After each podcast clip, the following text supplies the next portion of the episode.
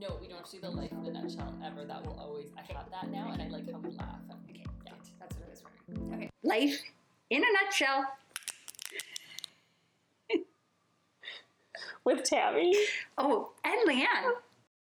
Welcome to podcast number three, Wow, episode already- three. episode three. so Already.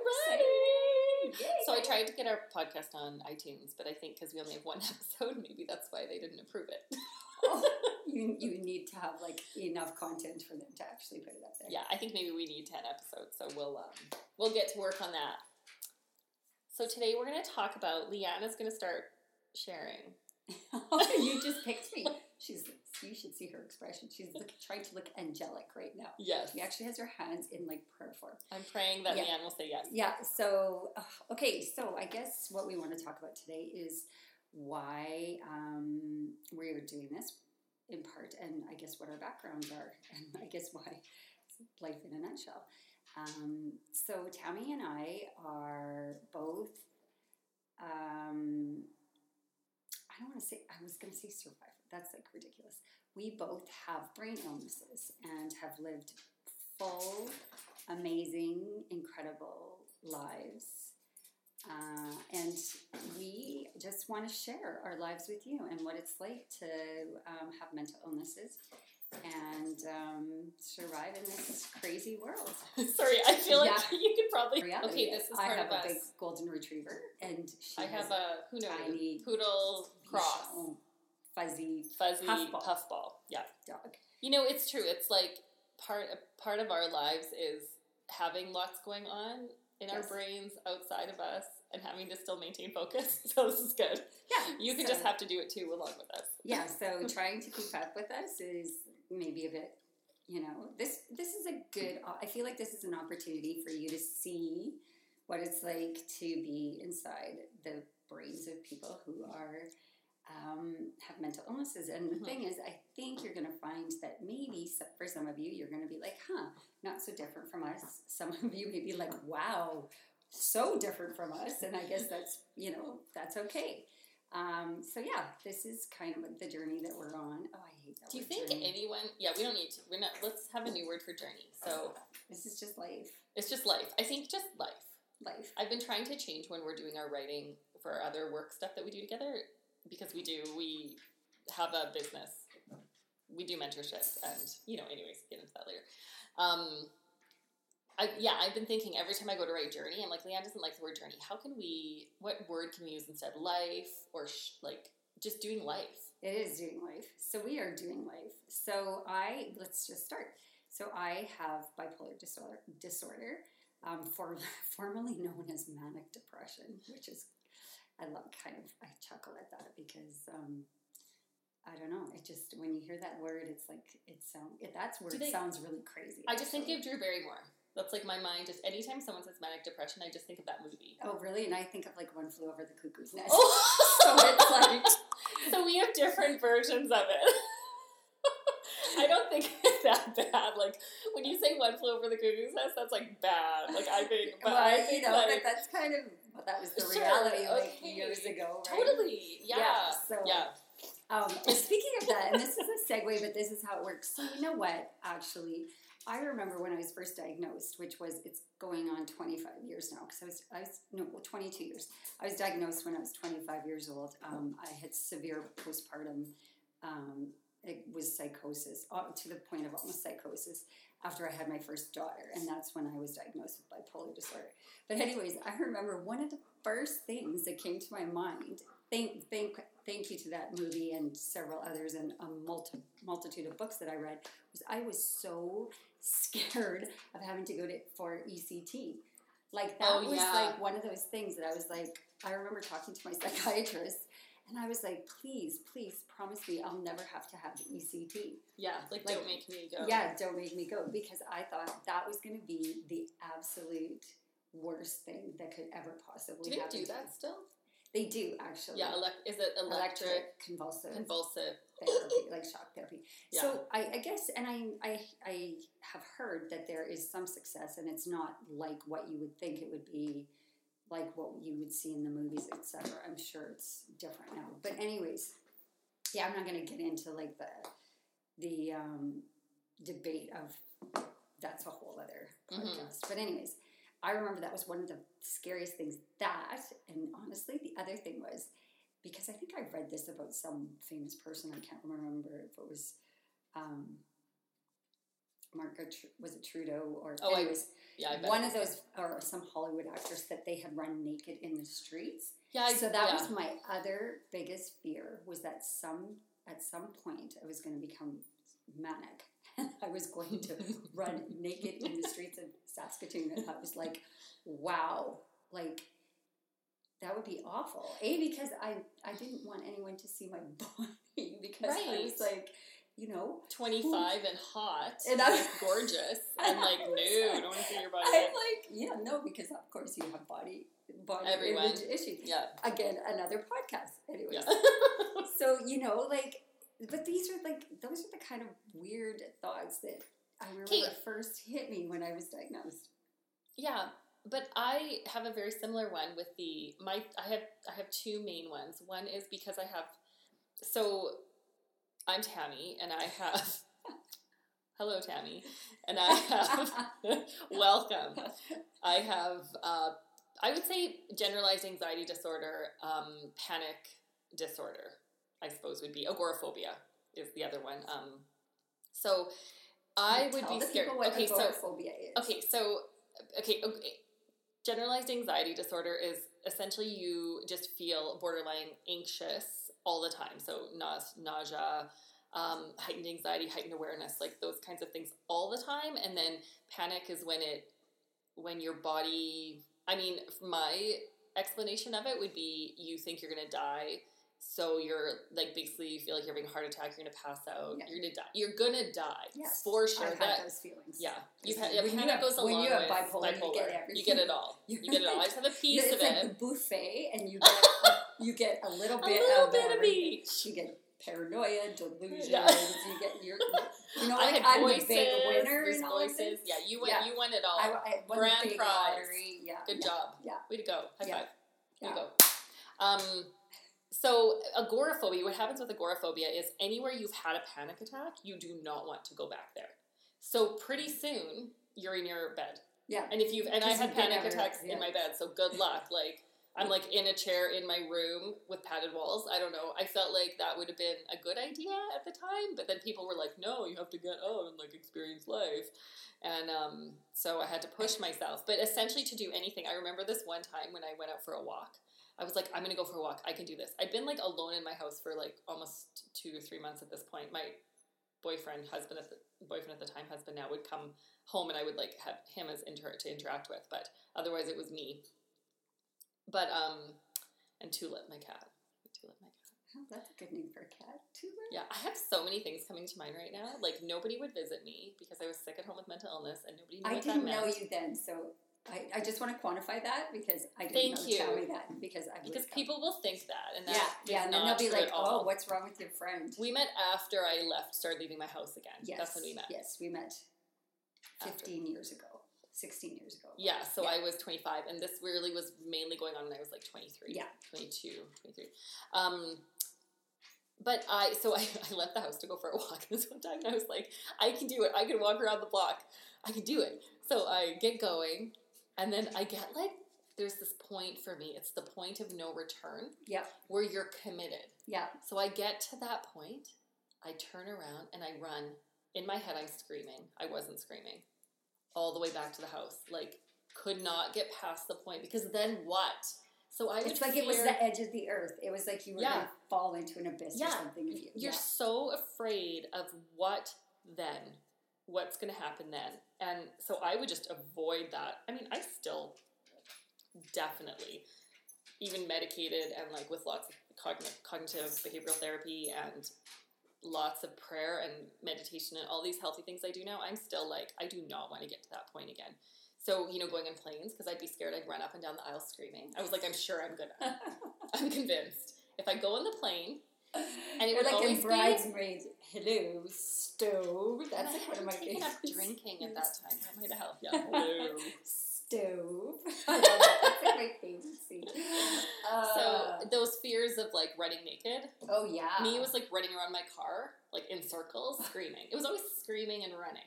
Me, it was always like naked or like doing something that was so absurd that for some reason I would think it would end up on the front page of our newspaper. Like, who cares about Like- crazy lady? Yeah, like that was like a thing. Like, oh, I'm gonna end up on the front page of the newspaper Oh, yeah. because I've done some manic, crazy, Yeah, like wild thing, and yeah.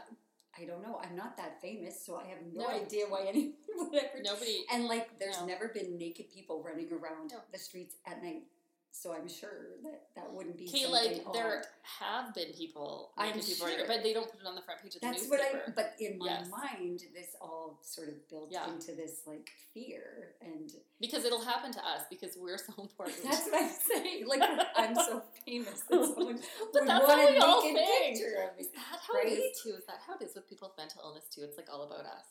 Yeah. Mm, oh, sorry, I'm just yeah, I'm throwing this as new, new content. Hey. Could be. Could be. Maybe we're Because it's- so like so so inner focused, self. I don't want to say self absorbed, but our world is so small sometimes. Well, I think partially you have to think that when you have a brain illness, it's in your brain. So, so well, those are profound words, right. It's Did you know that when you have a brain illness, it's in your in brain? your brain. Sort of affects the way you think. Think what? I know. Like explosions. I know. We've just made this huge scientific discovery. They're going to be calling us. I'm just glad that we made it on here publicly so that people can't all of a sudden make it and say they came up with it. oh my goodness. we That's obviously did. So, Uh, okay, tell us more, Leanne. What else happened? Well, so I have bipolar disorder 2, it's considered. So that's the one that is the less, I guess, difficult to treat because I have technically not had um, psychotic episode. I've had a, a psychotic episode, but it was drug induced because I was put on antidepressants before I was diagnosed. Therefore, the antidepressants made me go manic and have a psychotic break. Um, so I've generally only had hypomania, and then but I've also suffered from uh, quite severe depression. So my illness um, it manifested itself as hypomania through all of my like university. It was quite helpful Which in was university. great. I have to say, you know, I could go weeks, like months, without really sleeping a lot, and I, you know, was able to get a lot accomplished. Which this is the interesting part, and I mean, this we could talk about this, and we probably will because I guess we have a podcast, so we could talk. yeah, about we can talk this about this like but it's much as we interesting about, um, And you and have maybe we can talk about this at some other time. But um, I feel like people with um, hypomania are often uh, rewarded by society because, like, I was that person who could work, you know, sixteen hours a day, sleep three hours, and repeat, like repeat and repeat, and I didn't have to take like you know benzodiazepines like a lot of the people who you know are out there now. I hear I. does know, that keep them from that's doing like that? uppers. Oh, that's uppers. Yeah, Yeah. I don't. I don't need uppers. No. like I need downers because I. Yeah. I so, anyways, now I'm I'm medicated, so I have to take literally uppers and downers and all arounders to keep me sort of on an even keel. But um, yeah, so um, initially my disease manifested itself with a lot more mania, and then when I actually hit university and started writing finals and midterms. My first experience with depression, but I didn't really know. I thought it was just like, oh, it's just so overwhelming to be at university writing finals. And I'm from a small town and I moved to a big city, and it was just so, you know, so you think it's situational. Um, but then, uh, as you know, after I had my daughter and I had this really severe postpartum and I became suicidal and you talk about the you know you with this um, panic attacks yeah. so I started to have panic attacks and it was every time I drove on Circle Drive Yeah. Bridge I and just I- didn't drive on Circle Drive Bridge. right but yes. this for me this Yes. is how my brain worked Yes. is that I had to drive there every day to go to work I was teaching at the time and so I would drive to I had to get to where the school I was at I had to drive on Circle Drive there and back I mean I could have went different ways but in my mind There's mind not really a lot of other options here in Saskatoon. Well, I could have taken like University Bridge, or I could have Oh, right, taken I would have done Broadway. Yeah. Right. I What- took I think that's what, I, what most people would have done, but because in my mind, it was something I had to overcome. yeah. That so I would drive every day, twice a day, having severe panic attacks, thinking that somehow if I kept pushing myself, Okay, but here's the thing. I'm going to tell you the thing. That's what they tell you to do. Yeah, the it's only like way exposure therapy. Almost, the only way through to get over panic Is- is, through, through it. but it not when you are in a place that I was at. No. because because it actually then I became suicidal Yeah, because, all I could think about was driving off the bridge. Yeah, I can the, here's the thing that like I have had moments where I've been like I don't know if I want to talk about that on this episode. I'm not gonna, but just all I'll say is moments where that idea does not sound so bad. The Well, idea can sound really okay and peaceful. And I think that's one of the reasons we want to talk about it is that there needs to be more conversation around the idea that just because you have these thoughts, it does not mean that you need to act on them. We are both here and we are both healthy and we have mm-hmm. gone on to live very Okay, yeah. No, successful exactly. and very full lives. But we need to not not not we, I know we don't, but I think people in like in general public needs to not judge when a woman does commit suicide because of mental illness. That is okay, and I'm going to change that right now. It's not commit suicide. No, It is die by suicide. die by suicide and I I'm sorry I said that, but I think that's also good that I said that because people need to know that it's not commit suicide, it's die by suicide because it's not something we are committed for. It's not an illegal act. It's not like something it's something that happens to us as a result of a disease that we have because like because of our mental illness we have a disease and then that's just like when you have cancer you can die. When you have mental illness you can die and it's not. So i think the shame surrounding that makes me not even want to be open about you know even the fact that like you're so bravely on to talk about having thoughts of suicide that's really hard for people to do because people are so just quick snap judgments around people who have died of, by suicide. It's really hard to share. Oh, I mean, it's the misconceptions around that are huge, and I think that could be again another episode, Yeah. right? i'm taking notes Um, Tammy's writing notes. I feel like it's and it's one of those subjects that you know it's it's it's really tricky because you want it needs to be talked about and people have to understand it has been part of our experience um, and that if you aren't allowed to talk about it then or feel like you said the shame or that you can't talk about it then when people need to talk about it they they feel like they can't. No, they that is the worst thing that you can do to someone um, like I said earlier, I have suffered suffered through at least six major depressions, and obviously, along with depression, um, come comes um, you know if you get deep enough into the depression, that is part of that. Yeah, thoughts of suicide Of course, and I'm known- considerations thinking about it ideations, How? you know, like where how. it becomes, um, it seems to be a viable option. Yeah. Um, i think quite quickly it can seem like a viable option well, and I'm known as what's called a rapid cycler, so I can cycle very quickly from highs to lows, and um, and very deep lows, and so that is uh, so when I there is some difficulty in treating me, so I have had a lot of med changes over my time, and there are times where I did not take very good care of myself, and I was. Uh, I had a job. I ran my own business that was extremely stressful and involved a lot of travel, and I I didn't um, always take care of my health. I didn't eat properly. I didn't sleep enough. I, you know, there was a lot of things that contributed to um, my mental unwellness. So, um, yeah, the, that was part of what has happened to me. And I, you know, I think part of what we're doing here is that we want people to know it's okay. It's just, it's, it's, it's part of who we are and part of who millions of people are. Yeah. And if we can start conversations, if this starts one conversation, hmm then you know what? This is this is what it's this is what it's all about. Yeah. If it makes one person feel like they can open up about either having thoughts of suicide or suffering.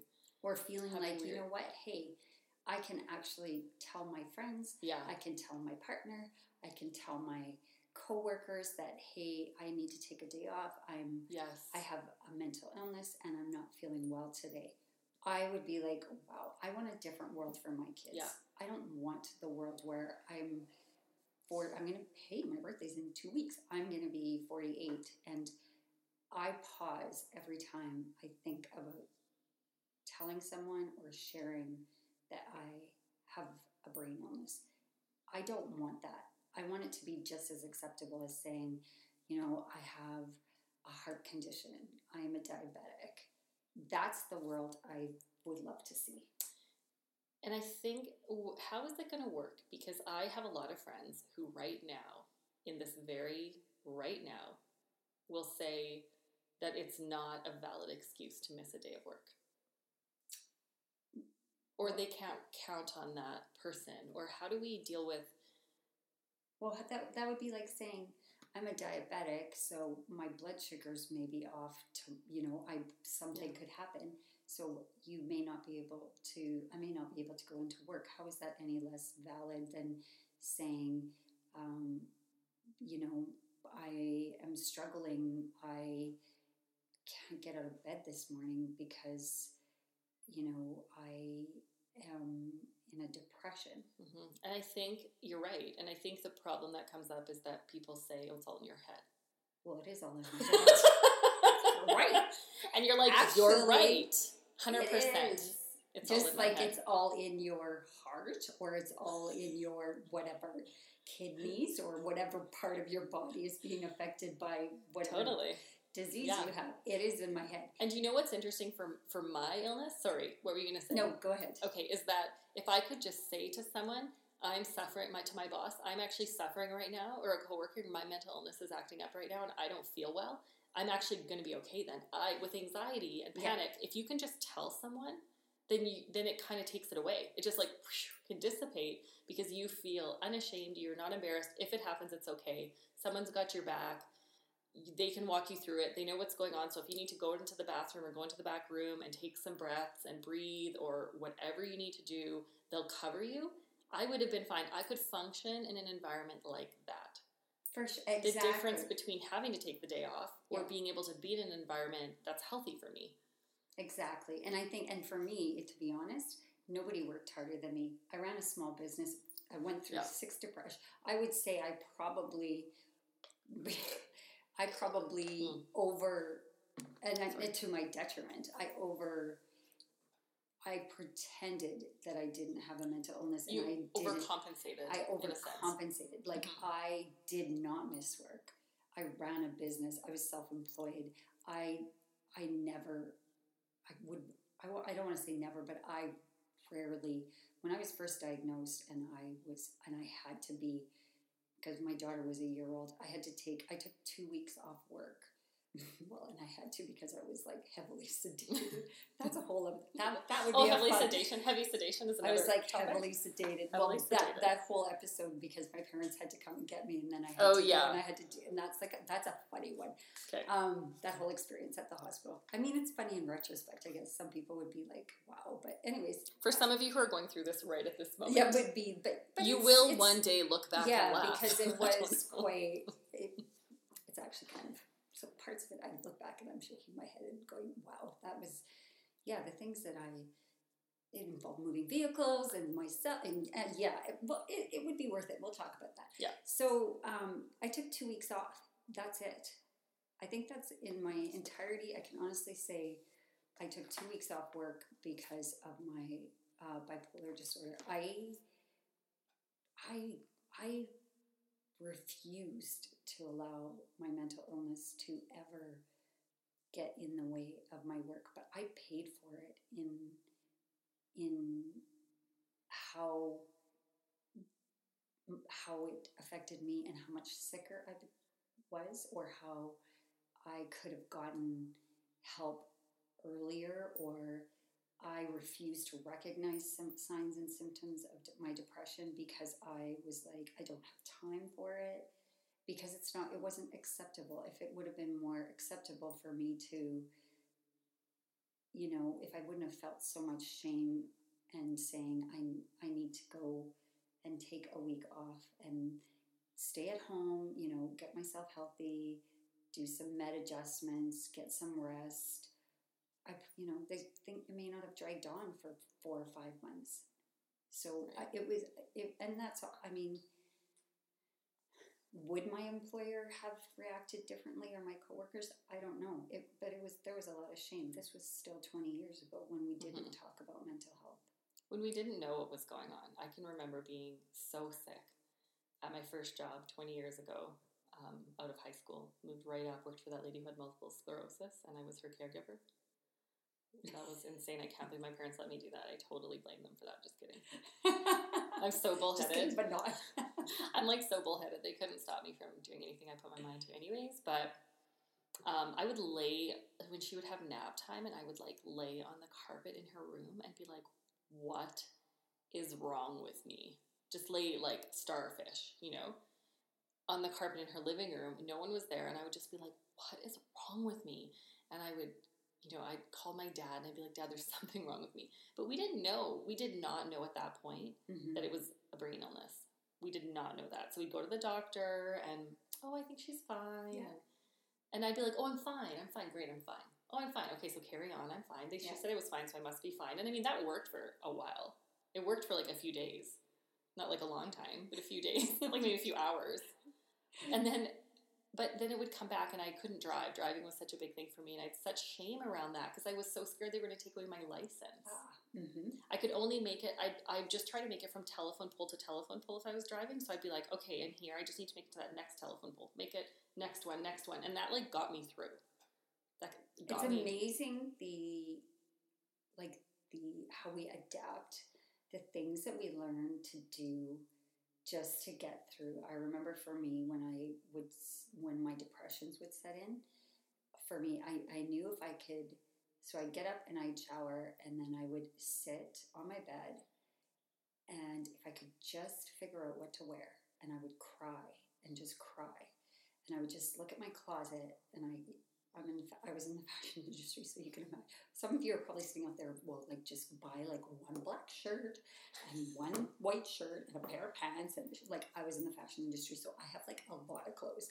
So I would just be like, I'd cry and I'd cry and I'd be like, just make a decision, figure out what to wear, and if I could just figure out what to wear, I could get through the day. But it would take me 10 minutes, sometimes 15, 20, half an hour to figure out what to wear. But if I could just figure out what to wear, then that was like in my mind, I could make it through the day. That was my like telephone pole. That was my like yeah.